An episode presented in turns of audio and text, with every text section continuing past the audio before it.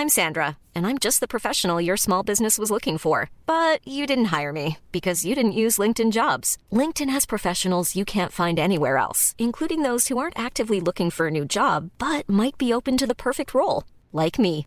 In a given month, over 70% of LinkedIn users don't visit other leading job sites. So if you're not looking on LinkedIn, you'll miss out on great candidates like Sandra. Start hiring professionals like a professional. Post your free job on linkedin.com/people today. La pénurie de puces serait-elle en train d'arriver à son terme? Le métavers est-il en train de prendre son envol? Et Steve Jobs mérite-t-il sa médaille? C'est tout de suite dans Rendez-vous Tech.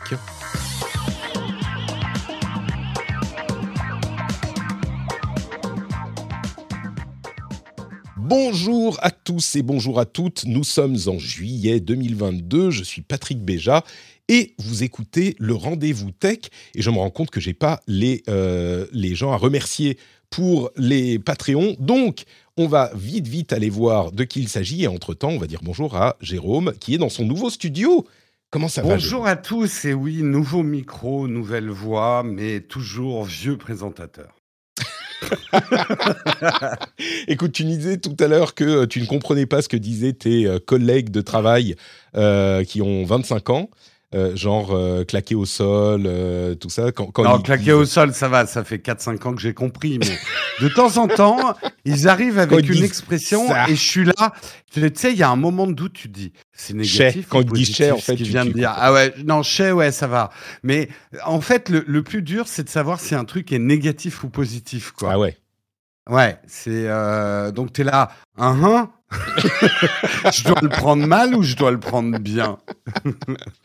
Écoute, euh, est-ce que c'est toi qui euh, les paye Oui, donc a priori, tu peux te dire que tu dois le prendre bien. Ils te font que des compliments. Je pense, non? C'est pas comme ça que ça fonctionne le- le- les sociétés. Ah ouais, j'avais pas. Ah, mais non, mais t'as raison. T'as raison. Je vais leur dire. je vous paye, alors vous me respectez. Je crois que c'est exactement comme ça que ça fonctionne. L'argent amène le respect. Euh, si j'ai bien compris la société, tu vois, c'est. Il vaut mieux être craint qu'être aimé. Euh, bah, justement, c'est le bac. euh, vous avez deux heures. Est-il préférable d'être craint ou aimé? Pas respecté, hein, aimé. Hmm. Bonne question. Euh, bah écoutez, je pense qu'on va pas répondre à cette question aujourd'hui, euh, mais on va quand même remercier les patriotes. Je voudrais notamment remercier Éric Blanquet qui a rejoint la formidable famille des patriotes cette semaine. Euh, un grand grand merci à Éric et un grand merci également aux producteurs de cet épisode. J'ai nommé Olivier Maury et Stéphane Lioret. Merci à vous tous. Vous êtes les merveilleux anges qui euh, volent dans les cieux des podcasts et qui nous permettent d'exister. Donc un grand, grand merci à vous. Euh, et merci à Jérôme d'être dans cette émission également. On est un petit peu, euh, on est, on, est un petit peu plus tôt sur Twitch et je vois que il y a plein de gens qui sont là et qui discutent avec nous. C'est super sympa. Peut-être des gens qui n'ont pas l'habitude de venir et qui là peuvent être là grâce à Jérôme euh, qui ne pouvait pas faire l'émission à l'heure euh, habituelle. Donc, euh, Et puis c'est peut-être aussi comme nous, on a arrêté le mug. Il y a quelques frustrés qui viennent je récupère, je récupère. D'ailleurs- certains, certains suggèrent euh, que tu pourrais leur rendre l'appareil à tes camarades en disant bigre ou fichtre ou diantre, tu vois. Euh, je pense que du coup. Ventre saint gris. Moi, à mon époque, on disait ventre saint gris. Hein. Ou, al- ou alors, euh, je sais pas, des trucs genre canadiens, genre tabernacle ou des trucs comme ça qu'ils comprendraient pas, tu vois. Ou peut-être qu'ils comprennent tabernacle, sais rien. Euh, et si, hey, j'ai une super idée, on pourrait parler de tech. Et bon, c'est une très très bonne idée. Allez, Qu'y a-t-il lançons-nous. donc à dire? Qu'y a-t-il à dire? Alors, il y a quelques infos à retenir. Je vous cache pas qu'aujourd'hui, c'est pas genre des méga infos, euh, mais une qui m'a marqué, c'est dans le domaine de la réalité virtuelle et de la euh, réalité augmentée, tout ça, du métavers, en gros. D'une part, il y a une augmentation substantielle de, des ventes de casques de réalité augmentée sur le premier trimestre, euh, de réalité augmentée, pardon, de réalité virtuelle, c'est essentiellement l'Oculus de, de Meta, hein, bien sûr. Mais c'est vraiment intéressant, je trouve, parce que c'est pas la première fois qu'on entend euh, quelque chose dans ce domaine. Euh, une augmentation qui est pas vraiment pas ridicule, c'est 240% d'augmentation sur le premier trimestre 2022, selon IDC. Et c'est pas la première fois qu'on entend qu'en fait euh, la réalité virtuelle se porte pas si mal que ça. Alors elle part pas de euh, ventes astronomiques, hein, mais dans une période où il n'y a pas énormément euh, d'excitation au niveau des productions, eh ben ça continue à se vendre quand même, beaucoup grâce au casque Meta euh, Oculus Quest qui est autonome, pas trop cher, etc. Donc c'est un, élément important. Et en plus de ça, il y a une autre info euh, que moi j'ai notée et que dont je trouve peu de gens ont parlé c'est une info qui avait été euh, annoncée il y a quelques semaines déjà. C'est la formation du Metaverse Standards Forum. Est-ce que tu sais ce que c'est que le Metaverse Standards Forum, Jérôme? Oui, car je l'ai traité dans le mug. Mais Très bien, tu es quelqu'un de euh, bien qui sait découvrir les informations importantes. Tout à fait. Non, non, mais euh, juste parce que je vais faire le sceptique, hein, il faut, il faut un répondant. 241% de ventes en plus, c'est bien, mais si tu pars de zéro, c'est pas top. Enfin, tu vois ce que je veux dire. Euh, après, un petit peu plus loin dans l'article, on voit que c'est 13 millions d'unités qui pronostiquent euh, en vente. C'est bien, mais c'est pas. On n'est pas à des niveaux de smartphone, tu vois. On n'est pas à des niveaux de. On n'est pas à des niveaux. On parle de 13 millions, 14 millions pour 2022. Euh, ouais. Donc c'est pas mass market. C'est important de le préciser. C'est bien, c'est mieux, mais c'est pas mass market. C'est sûr. Moi, ce qui me frappe surtout, c'est qu'il n'y a pas vraiment de gros événements, tu vois, qui pourraient motiver la, la croissance des ventes de casques de réalité virtuelle. Euh, et que malgré ça, ils tombent pas dans l'oubli. Tu vois, ils continuent à vendre un petit peu plus. Donc il y a des gens que ça intéresse, il y a des gens qui sont euh, curieux au moins. C'est pas non plus un indicateur euh, indéniable de l'intérêt pour la réalité virtuelle, mais c'est juste que bon, ça, ça continue à. Ce qu'il y a surtout, c'est que si on est dans une période de croissance, à un moment où on n'a pas le casque de Sony, on n'a pas le casque de Apple, euh, il y a un potentiel pour l'avenir. C'est surtout ça qui me, qui me frappe. Mais, euh, mais sur le, Metaverse Standards Forum, là aussi, c'est une question d'avenir. En soi, ce forum n'a rien de euh, révolutionnaire pour aujourd'hui, mais ce que c'est, c'est la formation d'un groupe de travail, d'un groupe de travail de l'industrie pour établir les standards du métavers. Et c'est un truc qui me mérite, j'en ai parlé déjà dans l'émission à plusieurs reprises, c'est un truc qui mérite vraiment la manière dont euh, les médias et le public parlent du métavers en euh, présentant des trucs comme euh, un monde en 3D virtuel, un monde en 3D, comme, je sais pas, les, Roblox et les Fortnite et les Second Life, ils disent « Oh, ça existait déjà depuis longtemps, machin » et ils disent ah ben voilà ça c'est le métavers. Mais vraiment pas du tout du tout. La vision que présentait euh, Zuckerberg, et je l'ai dit à plusieurs reprises, donc je suis désolé pour ceux qui, qui le réentendent, euh, c'était une vision de standard interopérable qui faisait que on pouvait créer des euh, environnements photoréalistes si on le choisissait, mais potentiellement photoréalistes, et qu'on pouvait se déplacer d'un environnement à l'autre en emmenant ces objets, etc. Et c'est une série de standards ouverts euh, comme les standards ouverts du web, ou en tout cas, peut-être pas ouverts, mais en tout cas des standards partagés par toute l'industrie, comme les standards de l'industrie euh, pour le web ont permis l'essor du web et le développement de tous les géants euh, du net qu'on connaît aujourd'hui. Et, et, cette idée était complètement lancée dans le vide parce qu'il y avait personne qui travaillait ensemble vraiment pour établir ces standards. Et ben aujourd'hui, le Metaverse, Standard, le Metaverse Standards Forum a réuni de nombreux acteurs de l'industrie pour travailler à ces standards partagés et interopérables. Il y a vraiment euh, toutes les boîtes qui comptent. Hein. Euh, j'en faisais un petit résumé euh, sur le compte Twitter du Rendez-vous Tech pendant ma veille, mais les sociétés que j'ai retenues, c'est Meta, Sony, Microsoft, Qualcomm, Epic qui fait l'Unreal Engine, donc le moteur de développement, Unity, pareil, Adobe, enfin toute la chaîne de production de la réalité augmentée euh, virtuelle euh, étendue, euh, mixée, est présente. Et donc, ça ouvre la porte. Alors, il n'y a pas Apple, mais peut-être qu'ils le rejoindront quand ils auront enfin annoncé leur casque. On ne sait pas. Ils ont parfois tendance à faire bande à part. Mais vraiment, c'est l'une des conditions importantes au développement de ce métavers que, qu'imaginait Zuckerberg il y a quelques mois ou un an. et là, c'est une étape hyper importante. Et comme tout le monde est obnubilé par cette mécompréhension de ce que pourrait être le métavers, eh ben personne n'en parle, alors que c'est une étape absolument essentielle, je crois. Alors, je suis, on va dire, d'un point de vue technique, d'accord avec toi. C'est hyper important. euh, sur un nouveau marché, qu'on établisse des standards. Mais, et là je vais faire le méchant de l'émission, le sceptique. euh, attends, attends, est-ce que tu veux faire, tu veux faire plutôt, euh, tu, maintenant il y a celui qui arrive, c'est... Non, je vais être le diable carrément. Ah, carrément Bonjour Je suis Sceptic Man.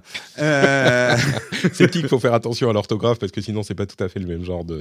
Ouais, tout à fait. Il faut pas tomber dans la fosse. euh... Euh... Ouais, non, ce que je veux dire. Rappelons-nous la 3D à la télé. Juste Mais... pour, pour, parler. Attends, attends, attends, attends. Je te laisse, oui, oui, tous les constructeurs ont aussi, moi je me souviens très bien hein, de cette étape-là, on va se mettre d'accord sur les normes. Donc techniquement, ils s'étaient mis d'accord sur les normes. Ce que je veux dire sur la 3D, euh, sur, le, sur le métavers, je, je, ne, je ne demande pas mieux que d'y croire qu'il y a un métavers possible. Mais aujourd'hui, d'abord, moi, je ne suis pas d'accord avec la définition du métavers. Je fais partie des gens euh, effectivement que le métavers ne se définit pas en termes techniques par euh, photoréalisme ou immersion ou casque ou quoi que ce soit. Pour moi, la définition du métavers, elle m'est peut-être strictement personnelle, mais c'est une expérience collective avec un partage d'émotions en ligne. Euh, non, et c'est pour ça, ça veut rien dire, fais... Jérôme. Euh, eh ben, Twitter, si, c'est un si, métavers, si. du coup. Non, non, non, non, non. Parce que Twitter, tu as des émotions, mais elles ne sont pas un moment T collectif.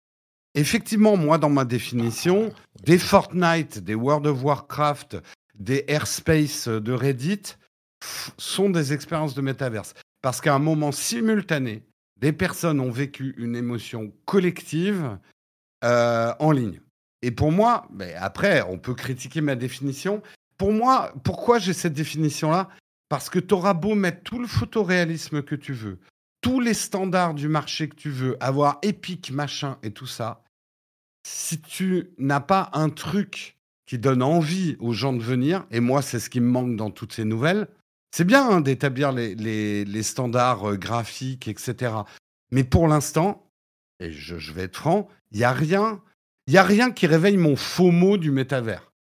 Je n'ai, ouais. je n'ai pas de visière aujourd'hui je n'ai aucune intention d'en acheter une à titre personnel, à part pour faire un truc sur ma chaîne. C'est pour euh, le hashtag, c'est pour le boulot, quoi. Euh, hashtag c'est pour le boulot. Désolé, il y a une perceuse Allez, qui les... vient de. Non mais ça, tom ouais. ça, tombe bien. Du coup, je peux, je peux euh, te répondre. Euh, me reprendre la parole. Ouais. Euh, on parle de deux choses différentes en fait. Toi, tu es en train de dire est-ce que le, le, le métavers va arriver? Et moi, dans tout ce que je dis depuis le début, c'est pas oui, la vision de Zuckerberg va permettre de matérialiser le métavers. C'est juste que ce que les gens ont compris de ce que pourrait être le métavers et ce qu'a décrit Zuckerberg, c'est deux choses complètement différentes.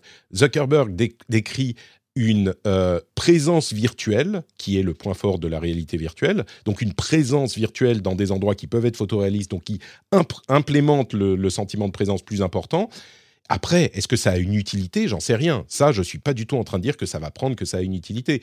Mais c'est de ça qu'il parle. Et les gens disent ah bah non, de euh, toute façon le métavers existe déjà. Non, le métavers qu'il décrivait et qui a lancé cette euh, ce buzz important, euh, il n'existe pas. Il parle d'autre chose. Et là, l'étape dont on parle ici, le Metaverse Standards Forum, c'est une étape essentielle à la potentielle réalisation de sa vision. C'est-à-dire que sans cette étape, sa vision ne peut pas se réaliser.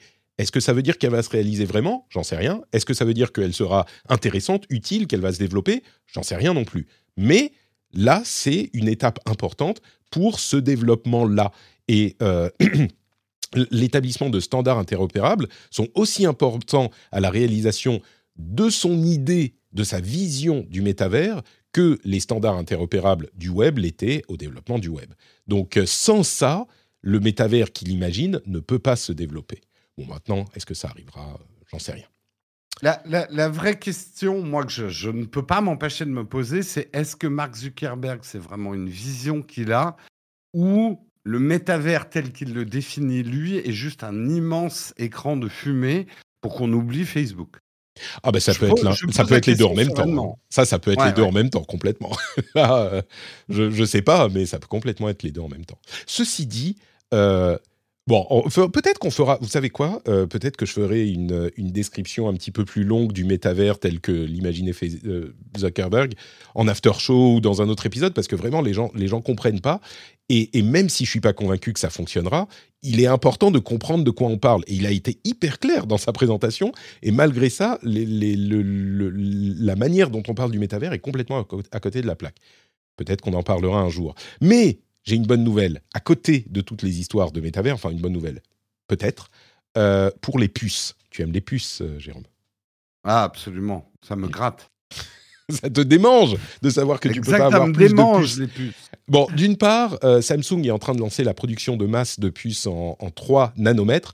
Euh, alors, ça ne veut pas dire que c'est forcément vraiment 3 vrais nanomètres, on me l'a fait remarquer à plusieurs reprises, mais il n'empêche, c'est une nomenclature, une, encore plus de finesse dans les puces. Mais au-delà de ça, on a plusieurs signes qui sembleraient indiquer que la pénurie de puces pourrait être euh, en train d'arriver à son terme. D'une part, en Corée du Sud, les stocks de puces ont augmenté de 53% d'une année sur l'autre en mai, et c'est le niveau le plus haut de stock qu'on a eu en 4 ans. Donc ça pourrait potentiellement vouloir dire que euh, on a une demande qui se réduit, en particulier pour les puces euh, de RAM, euh, donc ça c'est important.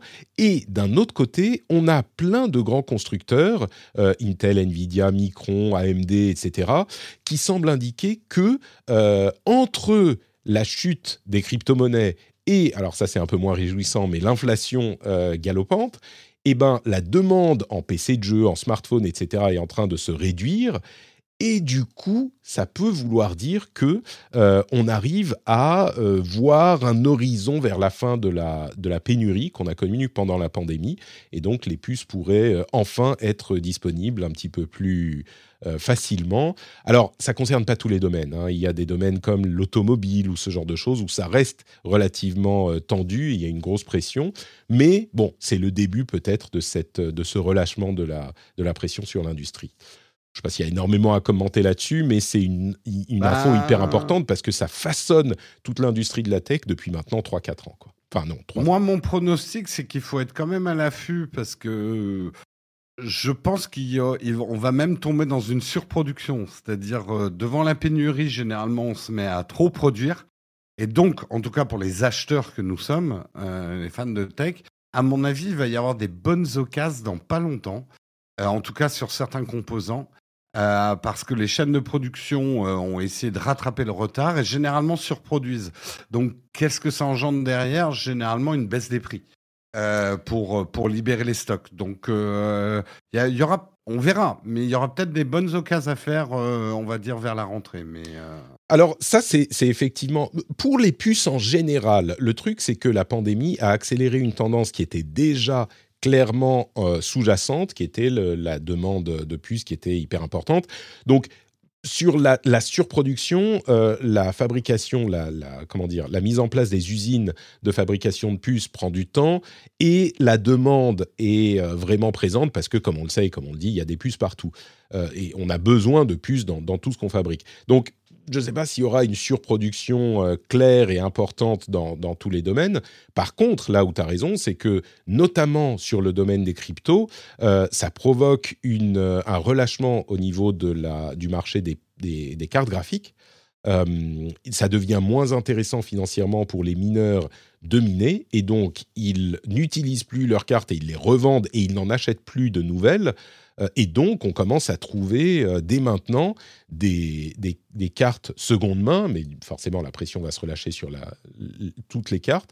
On commence à trouver des cartes seconde main euh, qui ont baissé de prix de genre 50% pour des, des GeForce 3070, 3080, ce genre de choses. Donc là, oui, clairement, ça a une conséquence. Attention, attention quand même, hein, si vous achetez une carte graphique qui a miné euh, de la crypto, euh, elle euh, elle n'est pas en très très bon état hein, généralement. oui, elle a, elle a été mise à contribution pendant un moment.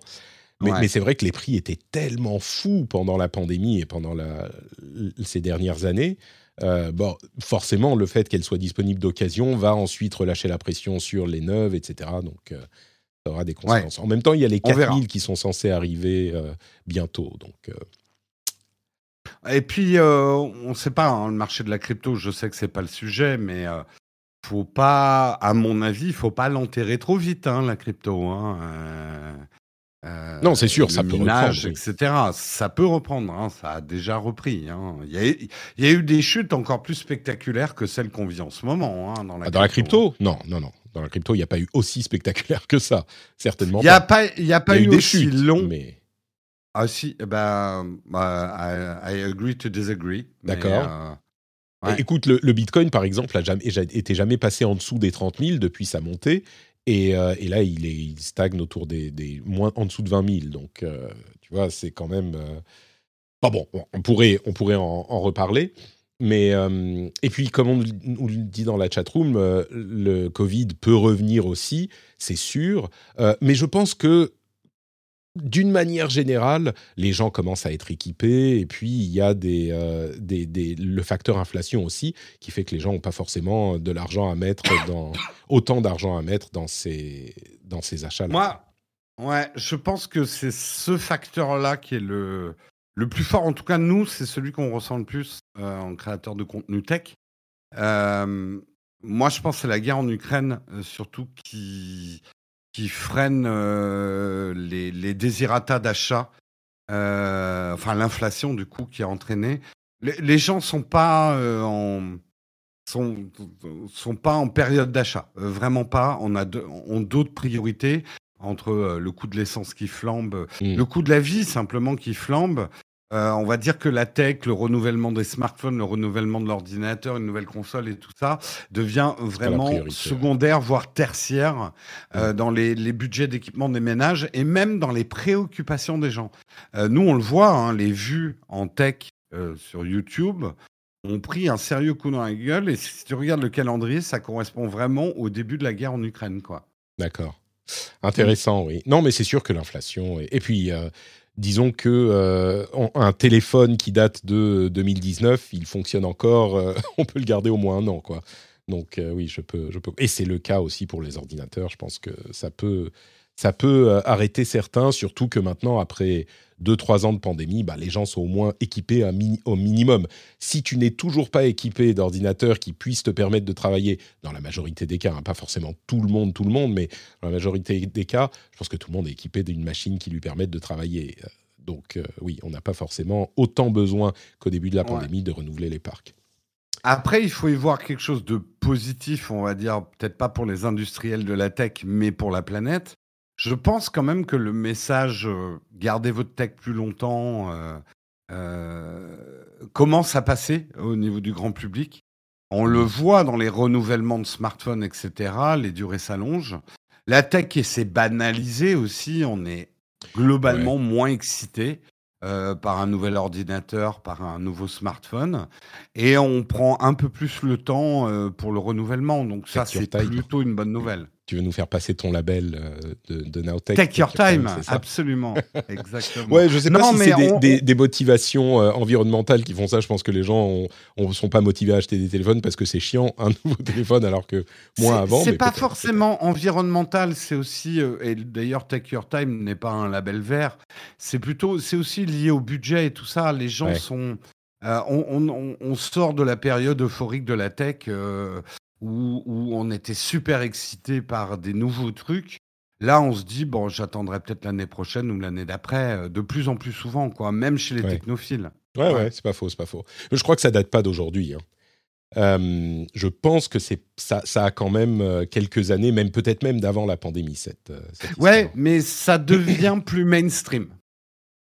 Bon, écoute, justement, on va parler de celui qui a provoqué euh, tout ce déluge de, tech euh, partout dans nos poches, Steve Jobs, puisque, alors parlons un tout petit peu d'Apple. Euh, en Corée du Sud, ça y est, les développeurs peuvent, peuvent choisir d'utiliser une méthode de paiement externe plutôt qu'Apple, et au lieu de payer la commission de 30%, ils peuvent payer 26%, 4% de frais réduits super, l'intention de cette, ce combat a été complètement préservée puisqu'ils peuvent faire des économies de fou de 4%.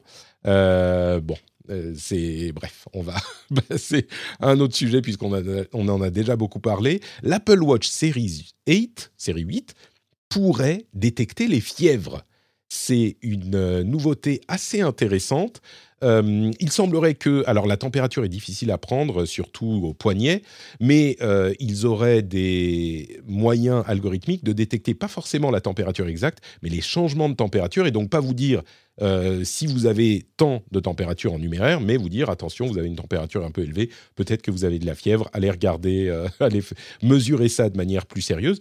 Moi, je trouve ça évidemment hyper intéressant. Alors, on va tout de suite penser euh, au Covid et aux conséquences de ça, mais si on prend un petit peu plus de recul, euh, c'est hyper intéressant d'avoir un détecteur de fièvre euh, en, dehors même de la pandémie. Donc ça, c'est une chose. Je vais parler d'autres sujets Steve Jobsien avant de te donner la parole. Joe Biden et va délivrer la médaille de la liberté, la Medal of Freedom, à Steve Jobs, alors de manière posthume bien sûr, euh, pour la manière dont il a transformé la communication et euh, les, les industries de l'informatique, de la musique, du cinéma, etc. Et il va recevoir donc cette Medal of Freedom, Medal of Freedom dans, dans deux jours. C'est la plus haute distinction, en gros, c'est un petit peu chevalier des arts et des lettres. Enfin, c'est la plus haute distinction civile qu'on peut euh, attribuer à quelqu'un. Il y a bien sûr quelques dizaines chaque année de personnalités qui reçoivent cette médaille.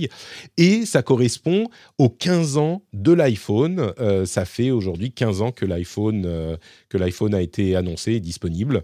Euh, évidemment, enfin, c'est impossible de penser à, l'iPhone et à Steve Jobs sans l'influence qu'ils ont eue sur, sur bah, l'informatique dans son ensemble, la tech dans son ensemble pour le meilleur et pour le pire peut-être. Mais, mais donc voilà, entre plus, plus intéressant encore pour l'avenir, c'est cet Apple Watch qui détecterait les fièvres, mais les 15 ans de l'iPhone, c'est évidemment important aussi. Euh, bah, déjà sur, sur l'Apple Watch, parce que moi je suis un gros et de plus en plus euh, fan de mon Apple Watch et de plus en plus utilisateur de l'Apple Watch. Euh, il y, a, y, a, encore deux ans, je disais si je l'oublie, je fais pas demi-tour. Maintenant, je fais demi-tour si je l'oublie à la ah, maison. Ah, carrément. ah ouais, vraiment, vraiment. ça m'est devenu important. Il y a, y a, un truc qu'il faut peut-être expliquer à ceux qui n'utilisent pas euh, ces trucs santé connectés, souvent on dit ça manque de précision, mais en fait on s'en fout. Et euh, tu as bien résumé les choses, euh, et je pense qu'Apple prend pas de risque. Ils vont pas te donner une température exacte, parce que ça c'est extrêmement compliqué, comme tu le dis, au poignet. À la limite, dans l'oreille, avec un AirPod, ça sera peut-être plus précis, mais en fait, c'est pas un truc sur lequel ils travaillaient qui, ne, qui visiblement ne vont pas faire avec les prochains. Ne, ne vont pas faire. En fait, il faut comprendre une chose. Apple ne peut pas prendre le risque de, de remplacer des laboratoires médicaux ou des vrais instruments de médecine qui, eux, sont faits pour être précis. Par contre, ce que peut faire la tech, c'est détecter des tendances. Et, et, je reviens sur une rumeur, il y avait beaucoup le lecteur de glycémie. Je peux vous donner un pronostic. Apple, ou d'ailleurs les autres, ne sortiront jamais un lecteur de glycémie exact qui va vous donner votre taux de glucose exact mmh. dans le sang, parce que ça, il n'y a que des appareils médicaux qui peuvent le faire, et ils prendraient un risque énorme d'erreur. Quand on sait déjà que le taux de glucose, c'est très très dur à mesurer. Par contre, ces euh, Apple Watch ou ces balances connectées ou ces trucs vont vous donner une tendance en vous disant allez voir un médecin ou faites un examen. Et c'est comme ça qu'il faut les prendre. N'attendez pas de cette tech portée tous les jours qu'elle vous donne des mesures précises de température, de glucose, même le poids, et, on s'en fout qu'une balance soit précise. Ce qui est important, c'est qu'elle te donne une tendance. Et c'est ça, en fait, à long terme, qui, moi, me rend mon Apple Watch indispensable, c'est que je vois toutes mes tendances santé, en fait. Mmh.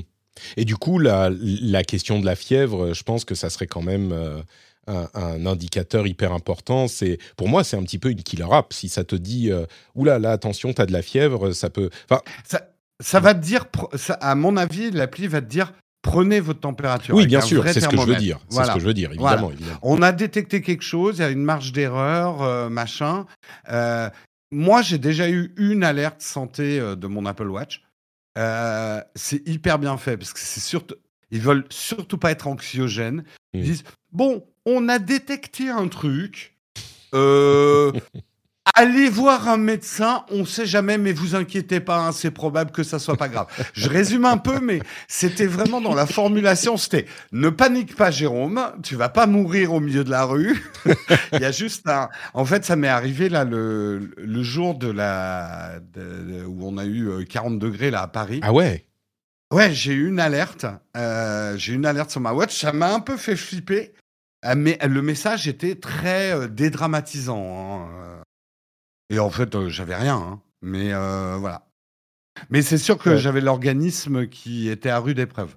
Je peux comprendre. Euh, J'y Ouais. étais en plus à Paris, moi, à ce moment, et effectivement, j'étais la tête devant le ventilateur quand même. Ouais. Euh, oui, et on rappelle, euh, pour ceux qui pensent aux capteurs dans l'oreille avec les AirPods, euh, ils y travaillaient. Visiblement, ça ne serait pas au menu des, des prochains AirPods Pro. Euh, donc peut-être qu'ils auront dans un modèle à venir, mais là, c'est plus au programme, il semble, selon les dernières rumeurs. Et puis, et puis un mot sur euh, la médaille pour Steve Jobs et les 15 ans de l'iPhone. Euh, évidemment, moi, je pense qu'il est indéniable que ça soit. Enfin, il y a plein de gens qui reçoivent cette médaille. hein. C'est pas genre. C'est comme je disais, c'est un petit peu chevalier des arts et des lettres. Il y a beaucoup, beaucoup de gens qui le reçoivent. Mais je pense que clairement, euh, au-delà des controverses qu'on peut avoir sur la personnalité de Steve Jobs, euh, c'est une des personnes qui a le plus compté dans l'histoire de, de la tech.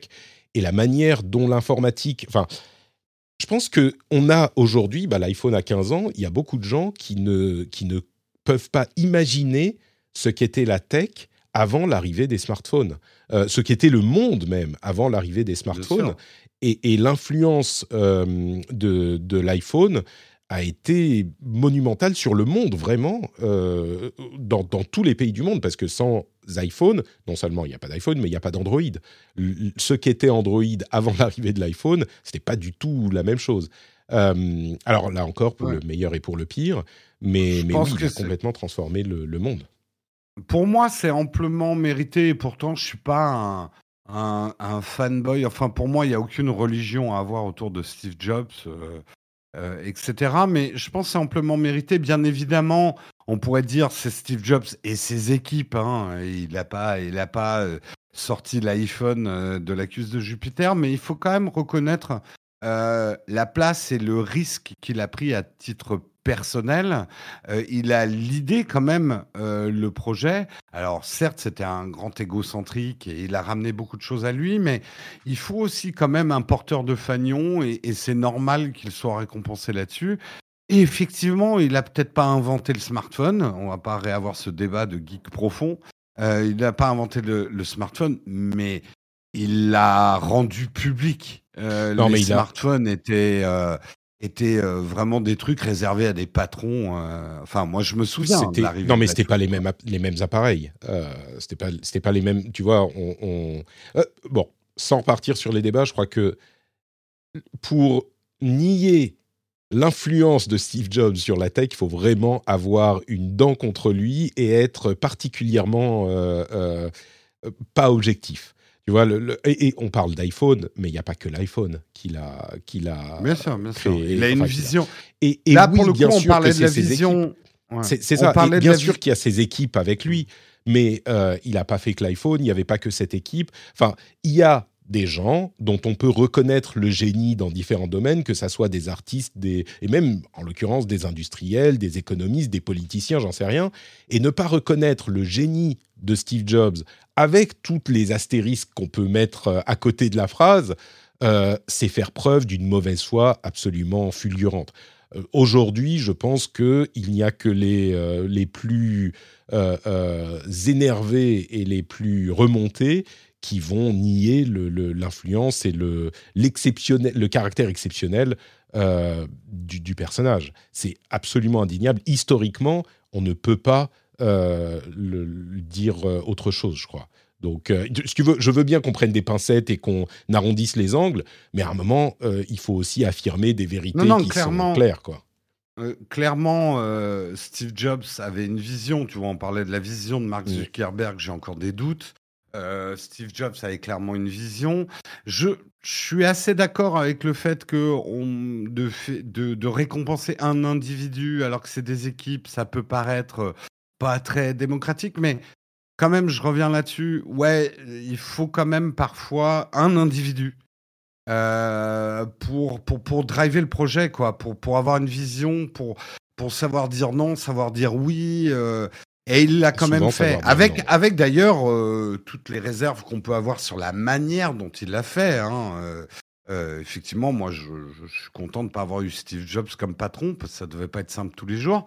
Mais euh, on peut quand même reconnaître qu'effectivement, il avait une vision. Et puis sur cette histoire d'équipe, euh, je veux dire, quand on parle de cinéma, on encense des, des réalisateurs, évidemment, qui font pas leur film tout seuls. Euh, Et Mm. puis souvent, euh, ils travaillent si étroitement avec leur euh, chef-op et leur monteur que sans ces personnes-là, il n'y a pas de film. Euh, pareil dans la musique, enfin, il y, a- il y a plein de domaines où c'est le cas. Regardez, Mais- on, on est sur un, podcast de Patrick Béja et pourtant je suis là. Sans Jérôme Kainborg, il n'y a pas de Patrick Béja. Nous sommes d'accord. Bon, donc effectivement, l'iPhone a 15 ans et, et oui, ça fait bizarre de se dire. euh, mais oui, mais oui, Cassim nous dit dans la chatroom, il faut séparer l'homme de l'artiste. Grande question, grande question. Et, et alors ça, on a- ça serait un grand débat et on peut l'avoir à de nombreux égards pour Steve Jobs et pour euh, d'autres dans d'autres domaines, mais mais ça n'empêche pas que euh, il y a un, un héritage important. Et justement, bah, on parlait d'héritage, et je parle depuis quelque temps de cette idée que la tech a permis à tout le monde, euh, vraiment littéralement n'importe qui, de devenir créateur, artiste, euh, et la surabondance de contenu euh, culturel et d'information et de divertissement. euh, la surabondance au sens négatif de la chose, hein, on ne sait plus où donner de la tête, on, on a 10, 10 services différents qui, se, qui, qui sont en concurrence pour avoir notre attention, etc.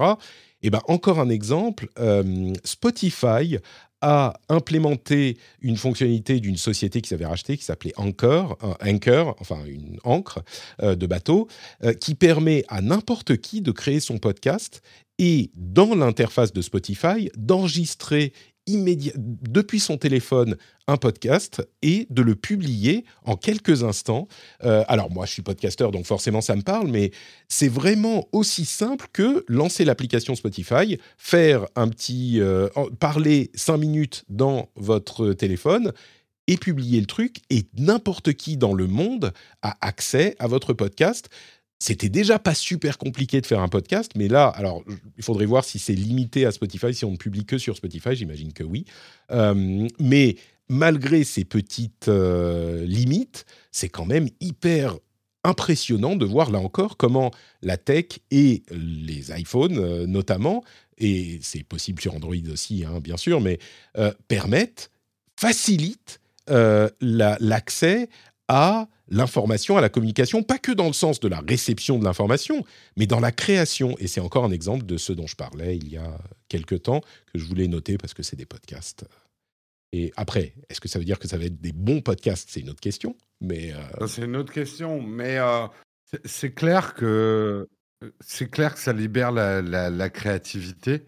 Euh, mais bien sûr, avant même la technicité de comment on fait un podcast, il faut avoir une, une bonne idée, quelque chose à dire. Et Oui, ça, euh, mais- ça c'est pas. une- Mais mais de faciliter l'accès parce que beaucoup de gens se bloquent sur la technique. euh, que, que ça soit d'ailleurs en podcast, YouTube et tout. Moi, j'essaie de leur dire filme-toi au smartphone et un bon Ouais. micro et ça passe. Euh, si ton idée est bonne, euh, tu te préoccuperas de la technique plus tard. Le podcast, c'est pareil. Je pense que démarrer un podcast, si tu as une bonne idée, c'est facile. Après, tu auras le temps d'améliorer les choses techniquement. Euh, mais teste déjà ton idée. Et, euh, et Ouais. un smartphone suffit largement pour faire ça, quoi. quand, quand je me lance, quand je me suis lancé il y a 15 ans, euh, quand les gens me demandaient comment on fait un podcast, je leur euh, envoyais une liste de. euh, alors c'est déjà facile par rapport à la radio, mais il y avait quand même une liste de, je sais pas, une, Mm. une 5, 6, 10 outils, logiciels, services qu'il était nécessaire d'avoir pour euh, se lancer dans le truc. Et, et, et aujourd'hui, oui, bah, il suffit d'une étape, quoi. Et Ah bah. pour, pour YouTube, c'est un petit peu la même chose. Euh, et évidemment, tu as raison, ça fait pas une bonne idée, le fait d'avoir la technique, mais le fait est que avant, bah, qu'on ait une bonne idée ou pas, on pouvait pas. Là, au moins, quand on a une bonne idée, on peut tenter le coup. Quoi. Moi, je me souviendrai, Patrick, et ça va pas nous rajeunir. Oula, Mon premier chocolat chaud avec Patrick Béja, où je venais quémander, euh, quémander au grand maître du podcast comment on fait un podcast? Mais c'était ça, hein, la Bah première ouais, fois ouais. qu'on s'est rencontrés. hein. Je t'avais contacté pour te demander les flux RSS, les micros euh, et tout ça. hein. C'était c'était quoi 2008 peut-être? 2000 quelque chose comme ça 2000? Ça devait être 2000, 2009, je Peut-être, pense. ouais. 2009, ouais. Ouais, ouais, Ouais. Et, je me souviens de ce, de ce mail que j'avais reçu euh, d'un certain euh, un, un Jérôme Carlord. Euh, Qu'est-ce que c'est que ces noms C'est quoi ce là nom-là C'est quoi ce pseudo Tu pouvais pas choisir ton, ton pseudo euh, un petit peu mieux, non? Bon. Oh, ça va, et des noms comme ça, tu dois en avoir tous les jours maintenant. hein. Bon, bah écoutez, euh, j'aimerais vous dire un- une autre chose importante, c'est que si vous souhaitez soutenir l'émission, vous pouvez aller sur Patreon, patreon.com slash RDV, essayez de deviner, RDV quoi? RDV chaussures, RDV euh, pénurie de puces? Non, c'est RDV Tech, évidemment. Et RDV chaussures, ça marcherait. Ah mais.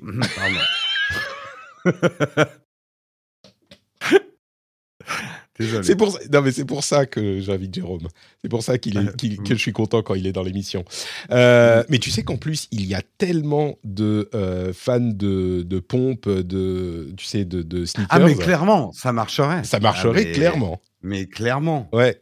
Mais bon, euh, je fais pas encore le RDV Sneakers, euh, je fais le rendez-vous tech. Et si vous écoutez, si vous appréciez ce qu'on fait, vous pouvez aller sur patreon.com slash rdvtech et soutenir l'émission financièrement. Il y a deux piliers à l'émission, deux piliers financiers, la pub d'une part et le soutien des Patreons d'autre part. Et il y en a un qui est bien plus important que l'autre. Euh, vous pouvez deviner lequel, parce que sans Patreon, eh ben, je suis en mauvaise posture financièrement d'une part, et puis je suis à la merci euh, des autres types de financement. Donc un grand merci à tous ceux qui me permettent d'être fort, indépendant, confiant et euh, de payer mes repas et mes couches, ou plutôt les couches de ma fille.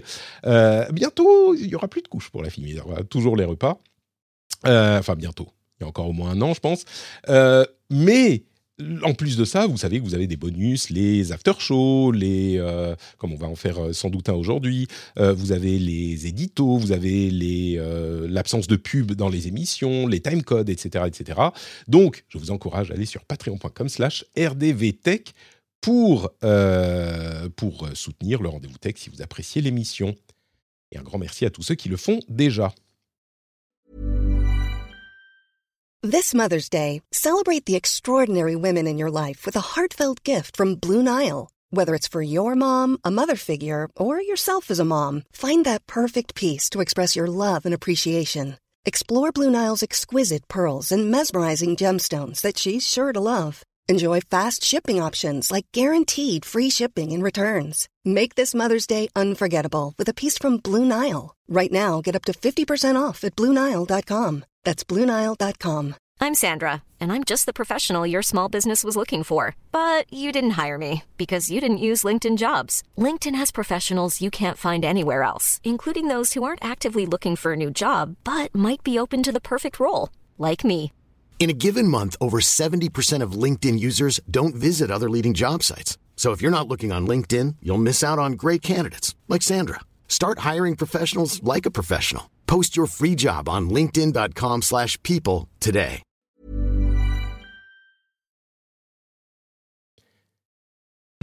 Et nous voici dans la partie euh, reste de l'actu avec euh, quelques infos passées beaucoup plus rapidement. D'abord, euh, on parlait la semaine dernière de la question du tracking pour euh, euh, les règles et des apps de tracking, de la manière dont les autorités pourraient suivre à la trace les personnes qui pourraient être bah, poursuivies pénalement aux États-Unis. Et bah, Lucie avait bien raison puisqu'elle nous disait c'est pas forcément les apps de tracking de règles qui me posent le plus de problèmes ou qui m'inquiètent le plus en tout cas. C'est euh, bah, d'une part euh, c'est l'avis des experts qu'on a eu euh, après l'émission, donc elle était bien inspirée. D'autre part, ce qui l'inquiétait le plus, c'était les recherches Google, ce genre de choses. Et Google a annoncé qu'ils allaient supprimer de Google Maps, alors spécifiquement Google Maps, hein, c'est pas Google tout court, mais Google Maps va supprimer les visites, parce que vous savez que Google Maps peut vous, suivre à la trace, hein, et vous suit à la trace d'ailleurs. Pardon, si vous, ne, si vous ne leur avez pas demandé de ne pas vous suivre, si vous avez Google Maps sur votre téléphone, euh, eh bien, ils supprimeront les visites au centre d'information sur l'avortement et à d'autres euh, euh, centres d'information de, santé en général, euh, quelques temps après que vous les ayez visités, dans le but justement de ne pas avoir l'info. Si quelqu'un, une, une info, un, gouvernement ou une organisation gouvernementale vient le leur demander, donc c'est pour protéger euh, dans le contexte des lois dont on parlait la semaine dernière, leurs utilisateurs aux États-Unis.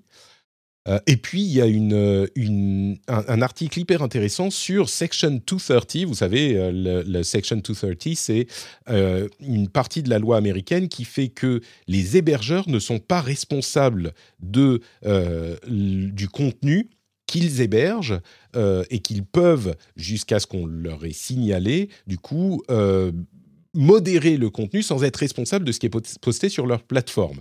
C'est une loi qu'on soit pour ou contre, enfin qu'on critique ou non euh, les plateformes comme Twitter, Facebook, etc. Euh, une, une, loi fondamentale au développement du net parce que si la section, 230 est attaquée ou abolie, euh, ça peut rendre les sociétés en question, les réseaux sociaux en question, responsables de tout ce que postent leurs utilisateurs sur la plateforme. Et même si on n'apprécie pas la manière dont ils gèrent les questions de harcèlement, etc., ça détruirait totalement les plateformes parce que euh, quelqu'un pourrait attaquer en justice Twitter pour quelque chose qu'a dit un utilisateur de Twitter sur Twitter. Et en l'occurrence, quand on parle d'informations sur l'avortement, euh, eh bien, les gouvernements des États américains pourraient attaquer Twitter parce qu'il y a sur leur plateforme, ou d'autres plateformes, hein, euh, des informations sur l'avortement. Donc le Section 230, qui est particulièrement critiquée aux États-Unis en ce moment parce qu'elle est très mal comprise par les politiques américains, euh, eh bien, est aujourd'hui une ligne de défense, comme le dit l'article de Wired, la dernière ligne de défense euh, pour protéger les informations sur notamment l'avortement dans le contexte de, ces lois qui viennent d'être votées. Ouais, sans rentrer effectivement dans, tout le débat, euh, ce qui se passe autour de, de, tout ça est une brillante illustration de tous ceux qui disent je n'ai rien à cacher euh, sur Internet mmh. quand on aborde ce type de débat. Euh, ben si, en fait. Euh, ben oui, oui, voilà, vos, filles, vos femmes, etc. Donc tout, tout, le monde a des choses à cacher et on, est en train de voir le revers de la médaille en, j'ai envie de dire, en, en, temps réel en ce moment. C'est une illustration du fait que les informations seront pas utilisées forcément de la même manière par un gouvernement qui changera plus tard. Je crois que c'est surtout ça qui est, euh, à partir du moment où on s'habitue à l'utilisation de ces informations, elles peuvent être utilisées différemment par d'autres euh, gouvernements, autorités ou d'autres entités. Quoi. Et je trouve que ce que ça montre bien, c'est que ça va très vite et parfois par mmh. surprise. Mmh. Euh, même si beaucoup d'Américains sentaient bien qu'avec la Cour suprême, et bref, on va pas rentrer dans la technique, mais j'ai l'impression que beaucoup sont pris par surprise quand même et, euh, et, que, c'est allé très vite. Euh, donc euh, oui, on se croit dans des gouvernements démocratiques stables avec des droits qui sont bien protégés. les choses vont vite quand même. C'est ce que je disais un petit peu la, semaine dernière aussi. Alors c'est vraiment un contexte très particulier avec le contexte politique américain et la manière dont ça fonctionne constitutionnellement avec la Cour suprême et, et légalement avec la Cour suprême. Mais il n'empêche, oui, ça peut, ça peut basculer. Mm. Euh, allez, une petite série de news un petit peu plus rapide. On parlait de réseaux sociaux. Il y a une étude intéressante sur Truth Social, vous savez, le réseau de Donald Trump, et les raisons pour lesquelles euh, il n'arrive pas à percer. Eh bien, l'une des raisons semblerait être que, surprise, quand on passe son temps à critiquer le big tech, ben, on a du mal à, recruter des ingénieurs euh, capables de faire le travail nécessaire pour créer un ah géant de la big tech. C'est surprenant très, très. J'ai trouvé l'article intéressant. C'est pas si étonnant que ça, comme, comme tu le dis, mais il détaille les choses et effectivement, bah oui, euh, les ingénieurs euh, qui savent comment fonctionnent euh, les choses n'ont aucune envie d'aller travailler pour aider Truth Social à se développer. Ouais. Euh, on parlait de responsabilité dans les réseaux sociaux. Il y a une info qui m'a tapé dans l'œil euh, sur Rest of World. Si vous connaissez pas restofworld.org, c'est un, une publication hyper intéressante qui parle de des news euh, tech dans le reste du monde, c'est-à-dire pas uniquement en Occident. Et alors, je vais pas rentrer dans les détails de la loi spécifiquement, mais il y a une loi en Inde qui a poussé Twitter à supprimer du contenu de manière beaucoup plus agressive. Et pourquoi? C'est parce que le euh, la personne qui est responsable du compliance, compliance ça veut dire euh, le respect des lois dans un pays, était tenue pour criminellement responsable euh, pour le cas où le réseau social ne suivait pas les lois du pays. Ça m'a fait beaucoup penser à un truc que me dit souvent ma femme, c'est qu'elle est juriste, c'est que pour que les sociétés respectent les lois, c'est pas compliqué. Il suffit de faire en sorte que les responsables soient tenus criminellement responsables des, euh, de, l'infraction des lois. Et là, tout à coup, toute l'organisation est focalisée sur le fait de bien respecter les lois, comme par magie. Euh, c'est alors, c'est pour le meilleur et pour le pire, hein, parce que évidemment, ces lois peuvent être dans des pays où euh, bah, ça peut être, comment dire, ça peut tuer la liberté d'information. Ça peut, évidemment, c'est dans les deux sens. Mais c'est intéressant à noter quand même euh, de voir à quel point, quand on rend la personne responsable, bah, criminellement responsable, tout à coup, tout se passe bien. Enfin, tout se passe bien. Hmm. Il respecte les lois. Vous, trichez avec les impôts, hop, prison. Et eh ben voilà, exactement. Euh, le timbre digital arrive. Je te vois octet en entendant digital. Alors déjà, c'est le timbre numérique, Patrick. Parce eh que bah sinon, le digital, euh, hein, bref. Bah écoute, c'est avec les doigts. on l'écrit avec les doigts. Voilà, on euh, colle avec les doigts, ouais. Ouais. C'est alors, je me demande si déjà à ce niveau-là, il n'est pas temps de déclarer forfait. Tu vois, pour digital numérique, je crois qu'à un moment, les langues évoluent, les langues changent. Est-ce qu'on ne peut pas dire que, OK, maintenant, digital veut aussi dire numérique? Je suis le premier à détester euh, ceux que j'appelle les correcteurs orthographiques, ouais. ceux qui te reprennent parce que tu as fait un anglicisme, etc.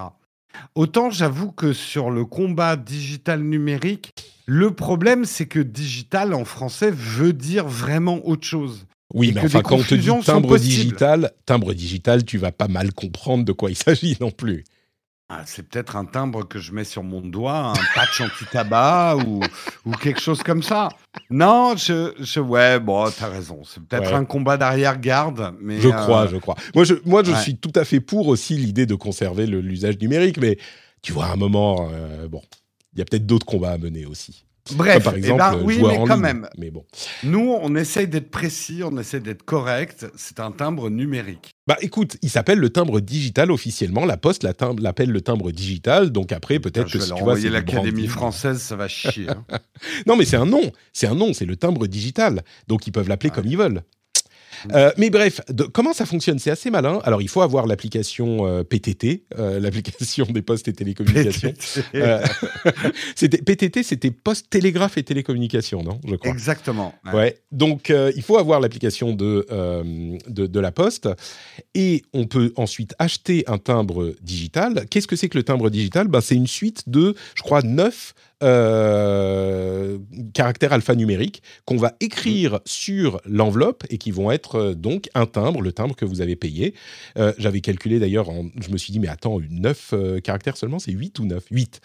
8 seulement, ça fait pas beaucoup. Et puis j'ai calculé le, le nombre que ça fait ça va. On a, on a le temps de voir venir euh, avant de devoir euh, en, générer de nouveaux. Euh, et donc ensuite, les machines lisent le truc et c'est considéré comme un timbre. C'est évidemment un truc. Alors, je suis partagé entre c'est malin et bah ouais, il était temps. Mais bon, moi je trouve ça, je trouve ça pas mal. Tu sais, il y a beaucoup de pays où on peut acheter des tickets de métro en SMS et ils te donnent un chiffre qui est ton ticket de métro quand tu as payé par SMS. Mais je crois que même les timbres, c'est en Suisse, il y a déjà ce type de timbre numérique. Euh, je crois que c'est en Suisse, euh, je me, si je ne me trompe pas. Je trouve ça génial parce que euh, la galère d'aller chercher son carnet de timbre quand tu habites loin de tout, et beaucoup de gens en France, mine de rien, habitent loin d'un bureau de tabac ou d'une poste, etc.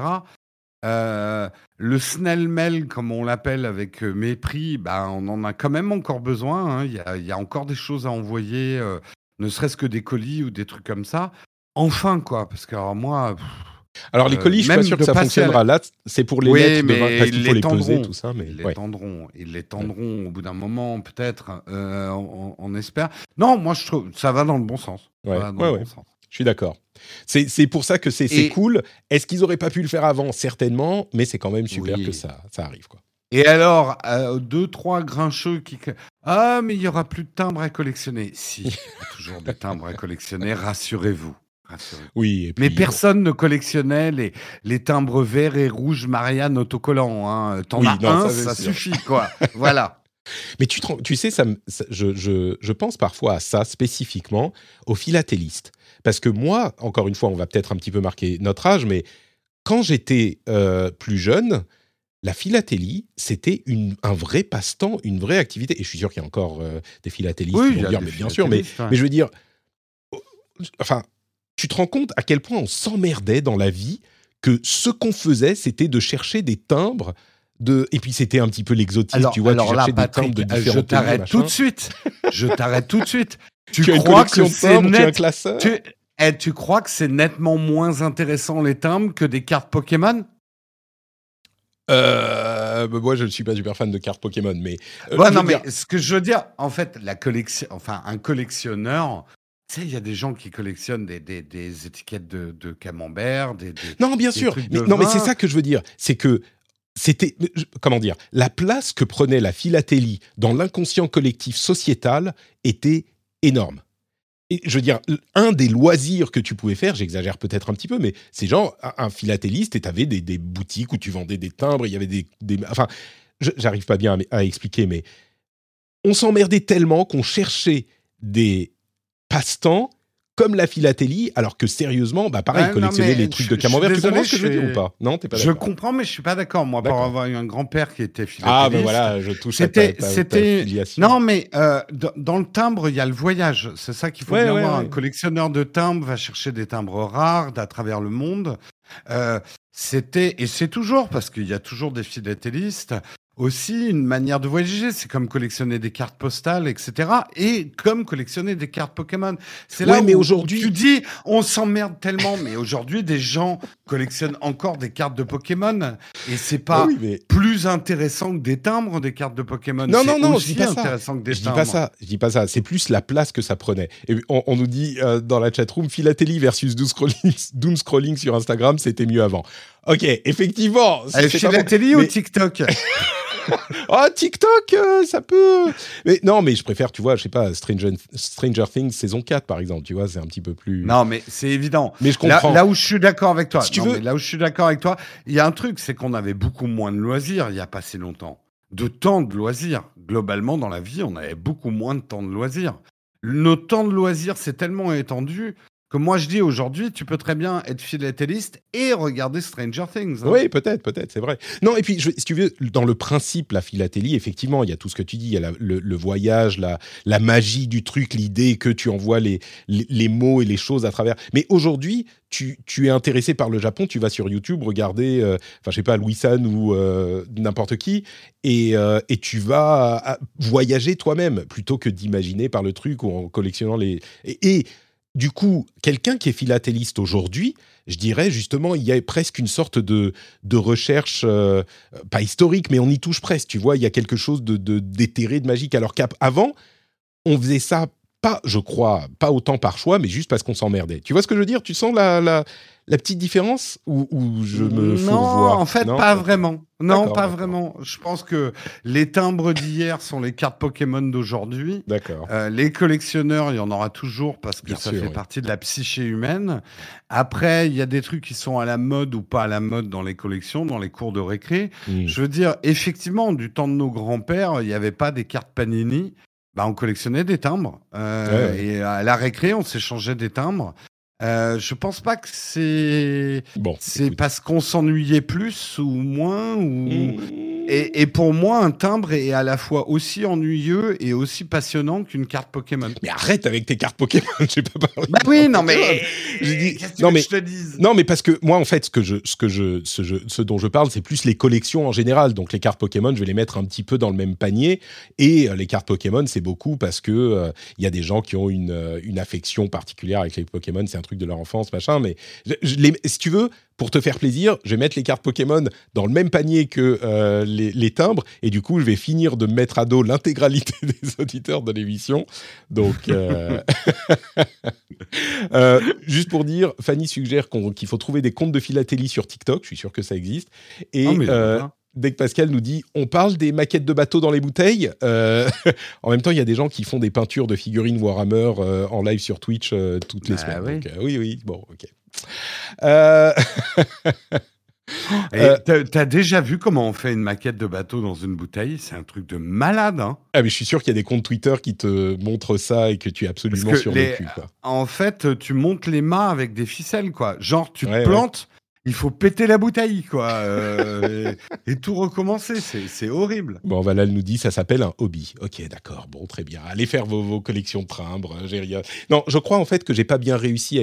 Vous avez raison, mais je crois que j'ai pas bien réussi à exprimer ce que je voulais exprimer. Donc je vais y réfléchir. Je vais, je vais euh, me, me- me, euh, retirer et euh, réfléchir à l'idée que j'essaye de faire passer et l'exprimer un petit peu mieux une prochaine fois. D'accord. Euh, Zoom est en train d'essayer de revenir à la conquête euh, des usagers euh, corporate parce qu'ils ont essayé de monétiser les usagers gratuits pendant toute la pandémie, ils n'ont pas réussi. Donc euh, c'est marrant parce que la croissance de Zoom a été absolument invraisemblable. Il y a eu des- plusieurs trimestres en 2021 à presque 400% de croissance. Et bon, je suis sûr qu'ils font plus d'argent qu'avant, mais euh, ils sont quand même pas en position qui correspond à leur croissance. C'est vrai qu'aujourd'hui, ils ont quand même réussi à s'imposer. hein. Tout le monde utilise Ouais, mais- Zoom, mais... Il y a un truc très intéressant. Euh, en fait, Internet, euh, l'ensemble d'Internet est, est- est un jalon en économie pour moi pour un truc. Autrefois, quand tu attirais plein de gens autour d'un produit ou d'un service, ça voulait dire que ta société marchait et que tu gagnais de l'argent. Ouais. Internet, avec cette notion, bah, un truc, en fait, un truc gratuit que tout le monde adopte, c'est assez facile parce que c'est gratuit. Ouais. Après, Ça veut pas dire que ça va de forcément l'argent, faire de l'argent. Voilà, voilà. Et, et c'est exactement, moi je le- je l'explique souvent à des jeunes youtubeurs, tu peux faire plein de vues et gagner pas une thune. hein. Euh, on a encore le psyché de nos grands-pères, euh, qui était quelqu'un qui a du succès ou quelqu'un qui fait des gros chiffres, doit forcément gagner beaucoup d'argent. Non, tu peux gagner zéro en ayant une énorme audience euh, ou un produit qui cartonne, mais dont tu n'as absolument pas assuré le business model. Et ça, c'est hyper important. Ouais, je, je vais nuancer un tout petit peu. à partir du moment où tu as une énorme audience sur YouTube, par exemple, tu vas te démerder pour faire de l'argent. Euh, Zoom, par exemple, ils gagnent beaucoup d'argent aussi. Ils ont clairement. C'est vrai qu'on voit plus de, Mais de comment Meet et de, et de Teams, mais euh, bah, alors je sais pas. Mais tu vois en ah, bah oui. L'année dernière, en juillet, ils avaient Mm. gagné un milliard sur le trimestre euh, Zoom. Donc, ils faisaient de l'argent quand même, tu vois. C'est pas Non, non mais bien que- évidemment, dans le modèle freemium, tu te bases sur le nombre de gens prêts à payer pour ton service. Ouais. Mais ce que je veux dire, c'est que c'est pas automatique. Quand Je suis d'accord, ouais, c'est vrai. On Mm. prend par exemple Clubhouse qui a fait beaucoup de buzz, bah, Exactement. ouais, tout à fait. pas, pas une thune. Euh, quoi d'autre? Euh, En Chine, il y a une dizaine de sociétés, enfin d'entités, qui se sont réunies pour créer un moteur, enfin un, système d'exploitation open source pour enfin se départir de Windows et macOS. Euh, je trouve ça intéressant parce que ça fait des années et des années que la Chine et d'autres hein, essayent de développer une alternative aux euh, systèmes d'exploitation occidentaux. Et là, avec euh, ces acteurs-là qui se, qui se réunissent pour faire un truc en open source, peut-être que ça pourrait enfin donner quelque chose. Et si ça donne quelque chose, c'est Killinsoft qui est à la base de l'initiative. Euh, si ça donne quelque chose, bah, ça pourrait changer de manière assez radicale euh, la, le, le- le panorama, le- l'environnement tech mondial. Alors, ça va pas donner quelque chose tout de suite, hein, mais dans les quelques années à venir, il faudra surveiller ça. Euh. Ah, et au propos de la Chine, justement aussi, euh, ils ont banni les Tesla euh, d'une ville où ils avaient un, un meeting secret du parti qui s'appelle Beidaihe, je crois, la ville, pour les deux prochains mois. Mais c'est intéressant parce que ce que ça souligne surtout, c'est à quel point les capteurs, les caméras, mais pas que, et tous les capteurs sont partout, y compris dans les voitures, et qui peuvent aussi, du coup, ça va être peut-être un nouveau vecteur. Alors, pas forcément les gouvernements qui vont les bannir de quelque part où ils veulent faire, des trucs secrets, mais peut-être être utilisé, je suis sûr que c'est déjà le cas, mais encore plus au fur et à mesure que ça va s'étendre, être utilisé par des gouvernements pour euh, bah, des enquêtes ou euh, pour avoir vraiment cette sorte de, de surveillance généralisée tout le temps partout, pas que avec les smartphones et les appareils tech classiques dans le sens où on les entend d'habitude, mais si toutes les voitures commencent à avoir euh, des caméras tout le temps qui filment tout et qui gardent ça parce qu'on a besoin des boîtes noires pendant quelques temps, euh, bah on aura vraiment des caméras partout qui seront accessibles ensuite. Quoi. C'est un petit peu une réalisation un peu. Euh, ok, bon bah on. ouais. Euh, il y a aussi, euh, on parlait de méta, je voulais juste mentionner rapidement le fait que euh, ils sont en train de copier Discord après avoir tout copié. Et eh ben les Facebook Groups sont en train de ressembler très très très sérieusement au look de Discord, mais vraiment, hein, les groupes sont alignés comme sur Discord sur la sur la comment c'est la gauche ou la droite? La gauche. Euh, et puis il y a les lignes. Enfin, vraiment, ça ressemble carrément à Discord. C'est tellement bien Discord. Ah, franchement, moi je suis un gros fan de Discord. Mais, carrément, rejoignez-nous sur le Discord du, du rendez-vous tech et du rendez-vous jeu. Mais tu vois, euh, toute l'entreprise. Euh, nous maintenant, toute la vie de l'entreprise. Je parle même pas que de la communauté, mais mm. toute la vie de Nowtech et le télétravail a été un, a été tellement facilité par Discord pour nous. Ah, mais c'est l'un des gros gagnants de, de, la pandémie, je pense, Discord, hein, clairement. Mais, mais tu vois, c'est marrant de voir que, bah, alors déjà, je ne sais pas pour qui ils font ça, parce que les vieux, ils vont pas aimer. Euh, les vieux, ceux qui sont sur Facebook, ils vont, ils vont pas aimer. Et personne qui est sur Discord va aller sur Facebook Groups. Mais bon, je sais pas, bref, ils font ça. Euh, mais c'est intéressant de voir comme ils copient, et puis Instagram copie les Reels, et puis ils mettent les euh, NFT pour les profils sur Meta, comme ils l'avaient fait sur Instagram peut-être un peu en retard, mais ça me permet de conclure avec les histoires de NFT. Euh, Three Arrows Capital, qui était l'une des euh, boîtes de un, hedge fund en fait, euh, spécialisé dans la crypto, a fait banqueroute et on en parlait, je crois, il y a une semaine, enfin j'en parlais dans le, la, veille sur RDV Tech sur Twitter. Ça peut avoir des conséquences sur l'ensemble de l'industrie euh, crypto parce qu'ils avaient beaucoup prêté et là ils viennent de faire. Euh, enfin, ils avaient beaucoup investi. C'est tout le système de crédit autour de la crypto et des NFT qui est en train de s'effondrer. C'est ça. Ce qui est un très mauvais signe. Euh, et il semblerait, alors on va quand même avoir un petit truc positif dans l'effondrement de la, de la crypto. Euh, la Corée du Nord avait volé beaucoup de crypto et se reposait sur euh, cette méthode pour financer certaines de ses activités. Et forcément, du coup, leur programme, et notamment pour financer leurs armes, et ben avec la chute des cryptos, ça coupe une partie de leur financement. Donc, je sais pas, toute chose malheur est bon, j'imagine. Euh, la Corée du Nord un peu moins d'argent pour financer ses armes. Ouais, une, petite pensée pour tous ces marchés euh, euh, sombres et obscurs basés sur la crypto qui vont avoir des fins de mois difficiles. C'est ça. avec énormément d'ironie, hein, team premier degré, m'attaquez pas s'il vous plaît. Est-ce que tu as vu cet article où on voit les, les, des gens qui, euh, comment, Marc Andreessen et Paki McCormick, McCormick, qui sont des gros défenseurs de la crypto, qui essayent d'expliquer euh, à quoi ça sert, vraiment avec euh, des, cas précis, et qui se perdent complètement en, en route. L'utilisation des NFT notamment, pas toute la crypto, mais les NFT notamment, c'est assez édifiant parce qu'ils ne tiennent Bon, bref, je vais pas me relancer. Il y a encore des gens qui vont s'énerver quand Ouais, et euh, là, je vais faire mon avocat du diable, mais euh, je suis en train de devenir. Alors que tout s'effondre, je suis en train de comprendre l'intérêt du truc. Des NFT euh, bah, On va dire de la blockchain.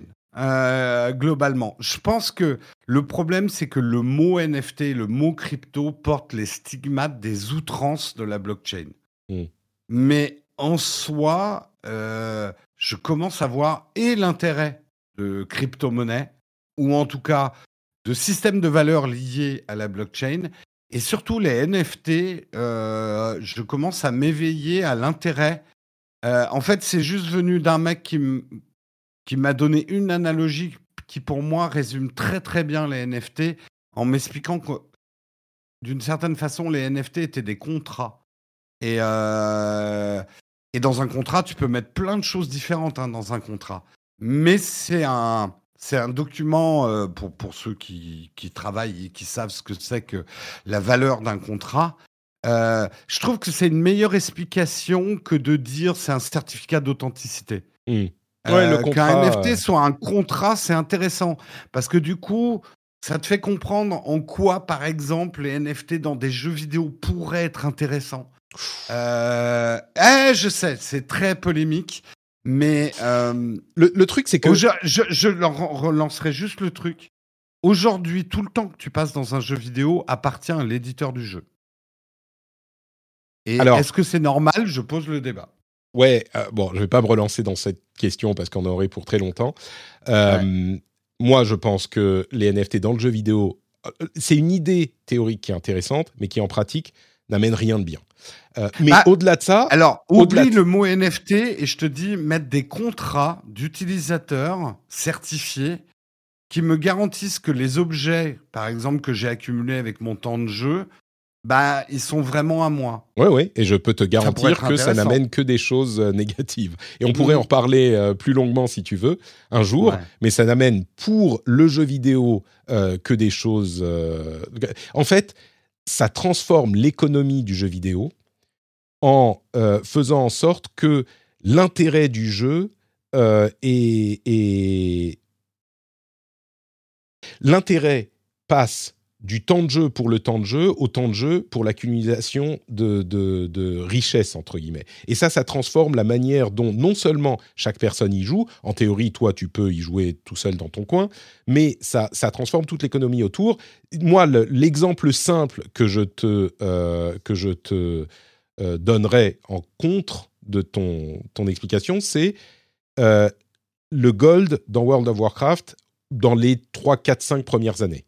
Tu vois, il y avait Mhm. des gens qui allaient chercher dans le jeu euh, de quoi accumuler de l'argent virtuel pour le transformer en argent réel. Et donc, toutes les activités étaient influencées par ça. Même toi, quand tu voulais aller chercher une ressource pour faire ton, euh, ton crafting, eh ben, tu étais en concurrence avec des gens qui faisaient ça professionnellement et qui faisaient leur route, parfois même des bots, qui allaient re- récupérer les ressources avant que toi, tu ne puisses y arriver. Et ça euh, les rendait beaucoup plus rares et beaucoup plus difficiles à accéder. C'est la faute des philatélistes dans les jeux. Exactement, exactement. Exactement. les philatélistes sont la source de tous nos problèmes. Mais ceci dit, euh, je suis d'accord que technologiquement, il y a plein de choses intéressantes dans le Web 3, dans les NFT, dans les cryptos. Et sur ce point, moi, je continue à dire qu'on trouvera peut-être des applications un jour. Aujourd'hui, j'en vois pas trop, mais technologiquement, il est certain que c'est intéressant. Mais bon, bref, on va pas repartir dans ce Bref, débat. oui, non, non, Moi, mais je- ça serait intéressant qu'on en discute un jour. Ah, bah, euh, peut-être, oui. Ouais, Tous les ça deux. serait cool. Moi, moi je, voulais, cool. je, je faisais juste un petit peu de, euh, de comme le titre euh, euh, The Atlantic, The Petty Pleasures of Watching Crypto Profiteers Flounder. C'est vraiment les, les Oui, plaisirs oui, euh, oui, coupables minables, sadiques. tu sais, de, de les voir. Mais oui, vraiment, oui. euh, c'est- Ah, c'est vous petit, avez tu fait sais. fortune C'est et moi pas. Mais je suis avec mon livret A et je te regarde. Il Je faut te pas regarde de truc, pas là. réussir à expliquer Eh. en quoi le, le- les NFT Même- pourraient changer l'immobilier. Tu te perds dans tes explications. Oh, oh, oh, Qu'est-ce que t'es a- bête et moi, je suis intelligent. Il y a un truc quand même euh, pour, pour- pour- juste quand même les, les, les crypto bros, les fameux qu'on adore détester, ceux qui ont investi il y a 2-3 ans, malgré toute la chute actuelle, ils ont Ils gagné énormément d'argent. ils se évidemment. portent bien. Non, mais c'est pas, c'est, Euh, c'est, c'est moi, pas pour eux qu'on a, qu'on a, qu'on a mal. C'est pour tous ceux que eux ont arnaqué en leur. Ah, en fait, c'est euh, ça. Tu vois, C'est c'est ça, ça, le euh, problème. Et, et on a confondu en fait euh, investissement et épargne, mais ça sera le sujet peut-être d'une autre émission. Une autre émission. Merci Jérôme d'avoir été avec Un nous. grand merci à toi, Patrick. C'était super cool. Je suis vraiment encore désolé des problèmes d'organisation. Mais il y a pas de C'est de ma faute. Mais à culpa, mais à maxi culpa. Jérôme, je suis toujours heureux de pouvoir passer un moment avec toi, quelles que soient les conditions. Et je suis sûr que c'est le cas des auditeurs aussi, la, majorité d'entre eux, on va dire. Et justement, si certains veulent passer encore plus de temps avec toi, où pourraient-ils aller? Dis-nous tout. Alors, là, on est en pause estivale de notre émission euh, matinale. Donc, juillet-août, elle ne sera plus là, notre émission matinale. Mais on va faire plein de trucs sur Twitch. Et surtout, si vous êtes intéressé un peu par les setups, on est en train de mettre au point notre nouveau studio. Patrick a eu un, un glance du nouveau studio. Un sneak Euh, je vais peek. montrer un petit peu incroyable, un sneak peek du, du nouveau studio. Donc, si vous êtes intéressé, vous avez des questions aussi hein, sur les, les technicités audiovisuelles, live, etc. On sera là tout l'été. On va faire du gaming aussi. J'ai envie de faire beaucoup plus de gaming que pendant l'année. Euh, et puis, euh, sinon, vous pouvez bien sûr nous retrouver sur notre chaîne YouTube Nowtech. Merci Jérôme, le lien vers ton compte Twitter sera dans les notes de l'émission. Pour ma part, c'est NotePatrick absolument partout et notepatrick.com pour avoir les liens vers tout ce que je fais. Alors, les enregistrements en live sur Twitch, euh, les replays en vidéo sur YouTube si vous voulez aller sur la chaîne de replay, euh, et puis bien sûr le Discord euh, où on passe d'excellents moments. C'est un petit peu comme les forums de l'ancien temps, les Discord. C'est un, un endroit un Mm. petit peu isolé, sympathique, non? C'est pas- Mieux foutu quand même. Mieux- ah, bah, bien sûr, bien sûr, mais je veux dire, tu sais, le lieu sur Internet, Oui, euh, non, je trouve que ça. ça. remplit un peu la même fonction. Euh, et puis, bien sûr, patreon.com slash rdvtech, le lien est directement dans les notes de l'émission. Quand vous rentrez, rentrez chez vous, vous mettez les clés dans le bol, ça fait cling, et vous vous dites, c'est le moment d'aller voir du côté de Patrick. On vous remercie de nous avoir écoutés. Si vous êtes patriote, justement, vous aurez cette petite discussion, euh, explication sur le métavers en after show. Et puis sinon, euh, ah bah, j'ai oublié de le dire, c'est les vacances. Jérôme, tu reviens la semaine prochaine pour animer l'émission à ma place. Ah oui, c'est vrai. peur. Putain, j'avais oublié. Mais on t'a envoyé un mail hier, Jérôme. oui, je sais, mais euh, je reçois beaucoup de mails en ce moment. Il faut que je bien. réponde. Ok, Oui. bon. J'espère À que la tu semaine prochaine, tout le monde. C'est non, ça. j'oublierai pas. T'inquiète pas, Patrick. T'inquiète pas. Et puis il y aura quelques. pas. Euh, je- je- Pars en vacances tranquille, Patrick. On va s'occuper de tout. Bon, il y aura Jérôme la semaine prochaine, des épisodes spéciaux après, et puis je reviens début août. Je vous fais de grosses bises et à très vite. Ciao, ciao.